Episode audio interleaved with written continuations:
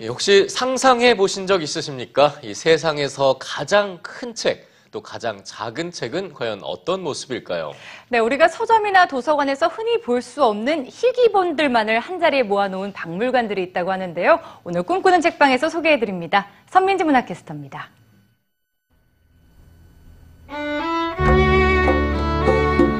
기네스북에 오른 세상에서 가장 큰 책입니다.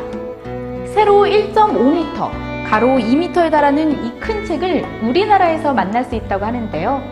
오래되고 독특한 책들이 가득한 책 박물관입니다.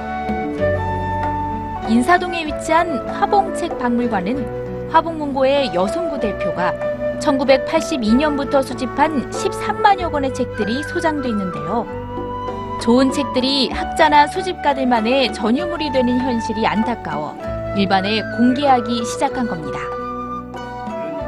가장 먼저 눈에 띄는 것은 가로 세로가 1mm밖에 안 되는 세상에서 가장 작은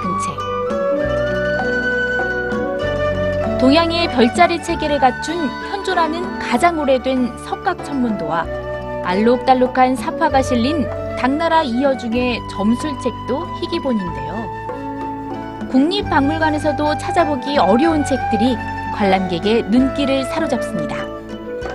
특히 이런 옛날 그림 같은 거는 이렇게 도판으로만 보다가 어, 실제로 볼 수 있는 기회가 돼서 참 좋았고요. 규모 있으면서도 전문적인 컬렉션을 만날 수 있다는 거는 참 좋은 기회인 것 같습니다. 박물관에 미처 다 전시되지 못한 책들이 수장고를 가득 메우고 있습니다.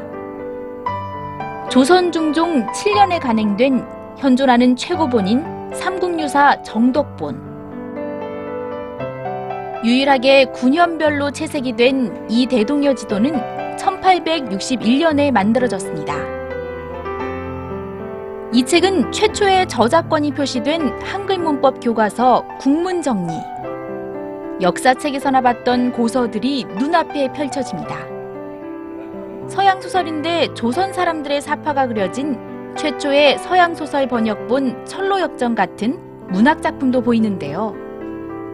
오랜 세월에 걸쳐 선조들의 자취가 겹겹이 쌓인 고서에는 우리 문화와 역사의 가치가 살아 숨쉽니다. 역사를 우리가 판단하는 방법이 여러 가지 무슨 뭐, 어, 이 고고학적인 유물도 있고, 어, 그러나 그 중에 제일 정확한 것이 책입니다. 이런 이 고서 자료를 수집을 통해서 왜곡된, 훼손된 우리 역사를 한번 바로 세워야겠다. 그런 게 이제 어떤 뜻 같은 것이 생긴 것이죠. 시공간을 초월해 과거와 현재를 이어주는 책. 책 박물관에서 역사의 흔적과 미래를 여는 지혜를 찾아봅니다. 꿈꾸는 책방 선민지입니다.